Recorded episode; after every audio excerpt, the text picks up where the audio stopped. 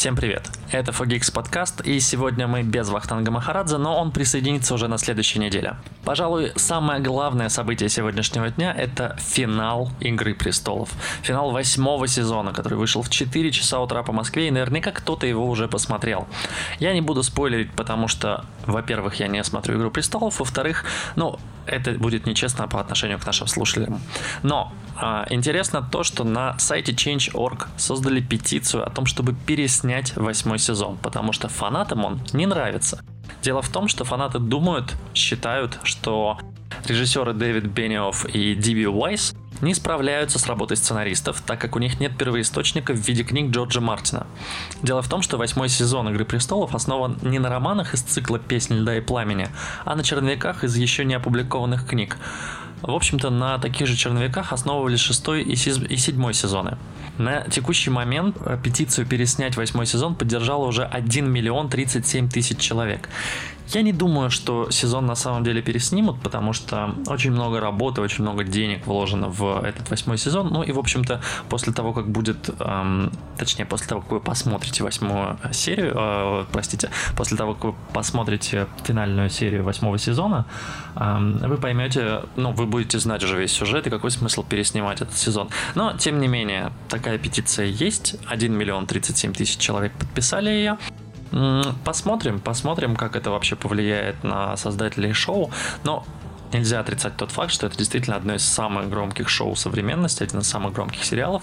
И сегодня, к счастью или к сожалению, у кого-то он завершается. Вообще мы живем в удивительное время, вот именно там 2019 год, а, удивительный год для завершения больших масштабных шоу. Да, мы посмотрели уже «Мстители. Финал», завершение 11-летней эпопеи про Мстителей, про, значит, э, их скитание, скажем так, во вселенной, их проблемы. Завершается теория Большого Взрыва, тоже один из крупных гиковских сериалов, да, уже завершился точнее. И завершилась Игра Престолов сегодня.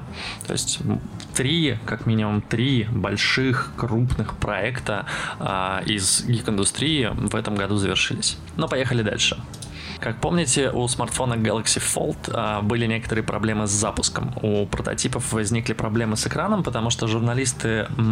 Кто-то отодрал пленочку, которую не нужно было трогать, кто-то просто начал, а, значит, как-то над ним издеваться. В общем, экран, экраны начинали плыть, появлялось, а, появлялись черные зоны, а Samsung решил отказаться от выпуска телефона в тот момент, когда они планировали это сделать. Это должно было произойти, по-моему, месяц назад.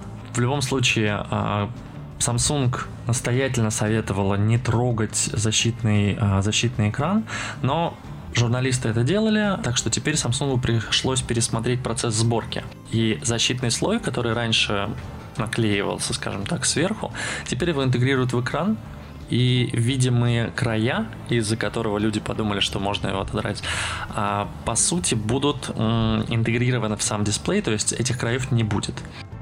Ожидается, что также на коробке они наклеят специальную надпись, что не трогайте, пожалуйста, экран, не надо ничего сдирать, как бы вот он есть такой, как есть, as is, а, не нужно, пожалуйста, снимать никакую пленку, ее там якобы нет, а, в общем, трогать экран не нужно. Таким образом, мы понимаем, что Samsung не стала как-то кардинально переделывать а, телефон Galaxy Fold, по сути, пересмотрели только конструкцию этой защитной пленки, которую не нужно было действительно трогать, потому что без нее телефон, как мы видим, становится нефункциональным.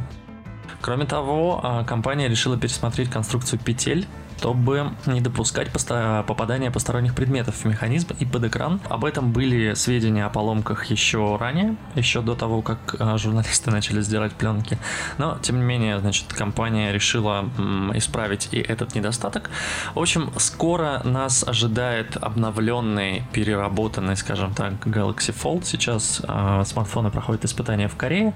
И я думаю, что уже там через некоторое количество недель, может быть месяцев, компания объявит новую дату запуска.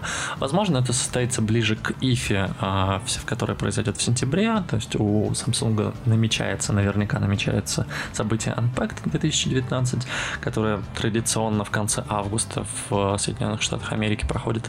Я думаю, что вот перед ИФой как раз они и покажут а, точ, точнее, они и запустят продажи Galaxy Fold, а может быть это случится еще раньше, кто знает, ведь на Unpacked нас ждет новый флагман. Если помните, в прошлом подкасте мы разговаривали про Windows 10 и новые обновления, которые показали на конференции Microsoft Build. На текущий момент во внутренней документации Microsoft обнаружили, что Windows 10 активно на более чем 825 миллионов устройств по всему миру. Это действительно огромная цифра.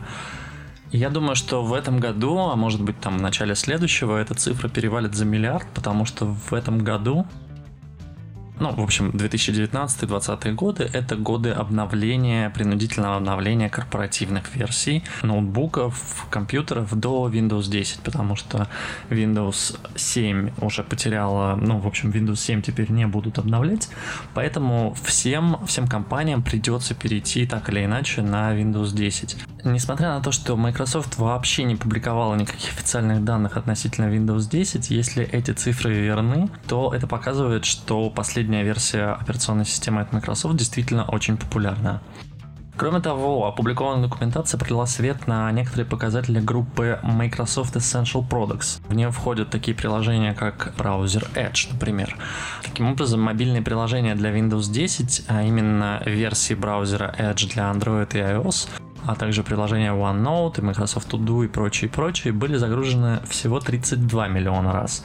Согласитесь, на фоне 840, 825 а, миллионов устройств а, на Windows 10 это довольно маленькая цифра. Тем не менее, мобильная версия Edge, на удивление, хорошо себя зарекомендовала. Оказывается, у нее 4,5 миллиона загрузок на телефоны, соответственно, Android и iOS, потому что Windows фонов больше не существует. Microsoft Launcher пользовательский интерфейс для Android смартфонов, которые, в общем-то, встроенные продукты Microsoft, а, загрузили 4 миллиона, точнее, у него 4 миллиона активных пользователей в месяц. Это неплохое, как мне кажется, неплохая цифра для мобильных продуктов Microsoft при учете, что они ушли, в общем-то, с мобильного рынка, точнее, они ушли из... Они перестали быть производителем а, мобильных смартфонов, мобильной операционной системы, но приложения продолжают делать, потому что, ну, во-первых, очень много опять-таки, корпоративных пользователей приложений Microsoft, э, таких как Office и прочие, прочие, Outlook, куда же без него. Но, кроме того, и обычные юзеры пользуются приложением Microsoft на своих телефонах. Это здорово, это здорово, это значит, что компания не теряет надежды, в общем-то, закрыв свою операционную систему, она продолжает поддерживать и выпускать даже новые продукты для других операционных систем. Необычная новость на этой неделе поступила к нам из США. Microsoft и Sony, в общем-то, компании, которые, наверное, сильнее всего конкурируют на рынке игровых приставок. У одной, напомню, есть PlayStation 4 на текущий момент, у другой Xbox One. Два самых, наверное, таких больших конкурента, два, одна из самых больших битв между тем, где же выйдет игра на PlayStation или на Xbox. Какое же новое обновление, эм, значит, э, поднимет ввысь юзеров Xbox или PlayStation. Эти компании пытались всегда превзойти друг друга и пытаются, в общем-то, до сих пор. Они улучшают сервисы, технологии, запускают эксклюзивы. И это действительно очень необычная новость. На этой неделе компании объявили о стратегическом партнерстве. То есть партнерство между Sony и Microsoft то есть компаниями, которые производят две самые популярные приставки в мире, между которыми огромная конкуренция. То есть, когда вы выбираете, что себе купить, у вас обычно стоит выбор между Xbox и PlayStation, да, там в третью очередь, может быть, возникает Nintendo Switch, особенно если вы любите играть, скажем так, э, кооперативный режим, играть с кем-нибудь дома на двух джойстиках, вот, но, как правило, если мы говорим про синглплеер игры, это Xbox и PlayStation, да, в общем, другого выбора здесь нет, конечно, еще есть ПК, но все мы знаем, что игры на ПК приходят с большим опозданием и задержкой. Так, например, а, я помню, что очень сожалел, что GTA 5 пришла на ПК спустя год или два после того, как она появилась на Xbox. В общем-то, мне пришлось купить для этого игру на Xbox, хотя у меня был Xbox 360 на тот момент. Пришлось купить игру на него, потому что я понимал, что на ПК GTA 5 дойдет, ну, сильно не скоро. В общем-то, она пришла, я действительно потом поиграл на ПК, но, тем не менее, впервые она, точнее, эксклюзив вышел на Xbox. Пока непонятно, ради чего это соглашение, точнее, понятно ради чего, непонятно, что оно нам принесет. А основа партнерства — это облачная платформа Microsoft Azure. Sony хочет ее использовать, и в соответствии с, с меморандумом, который подписали обе компании, они планируют совместную разработку будущих облачных решений э, в Microsoft Azure для поддержки своих э, игровых и стриминговых сервисов. Таким образом, Microsoft и Sony, я думаю, что планируют, во-первых, соревноваться с Google, который запустил свой стриминговый сервис, во-вторых, планируют соревноваться с другими э, компаниями, которые начали запускать стриминговые сервисы. Я думаю, что у них все получится и все будет хорошо, тем более, что Azure действительно мощная платформа, а у Sony э, на самом деле были проблемы, в общем-то, сейчас есть проблемы э, и с PS Store, и с другим софтом на PlayStation 4. В общем, две крупнейшие компании, два крупнейших производителя а, игровых консолей подписали меморандум о том, что они будут теперь работать вместе, обмениваться информациями и ресурсами.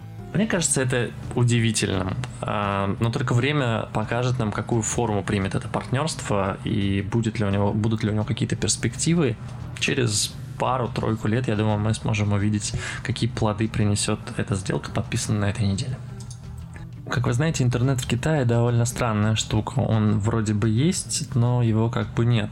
Страна окружена, по сути, китайской стеной, китайским фаерволом, который запрещает выход на многие, на многие, многие ресурсы а изнутри страны. Да, у них есть свои ресурсы, свои популярные приложения, которыми можно пользоваться внутри Китая, но, в общем-то, даже попадая, даже туристы, попадая в эту страну, должны использовать VPN или что-либо еще для того, чтобы смотреть новости на родных сайтах, потому что ну, Китай, а, китайское правительство их блокирует. В общем-то, благодаря, скажем так, сложно говорить благодаря ли, а, но из-за этого, в частности, у них а, хорошо запустился WeChat.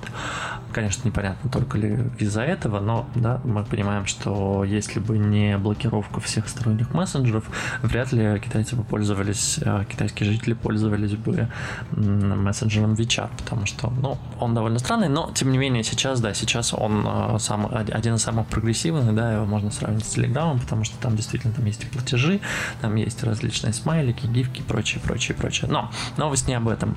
На этой неделе Китай э, заблокировал Википедию.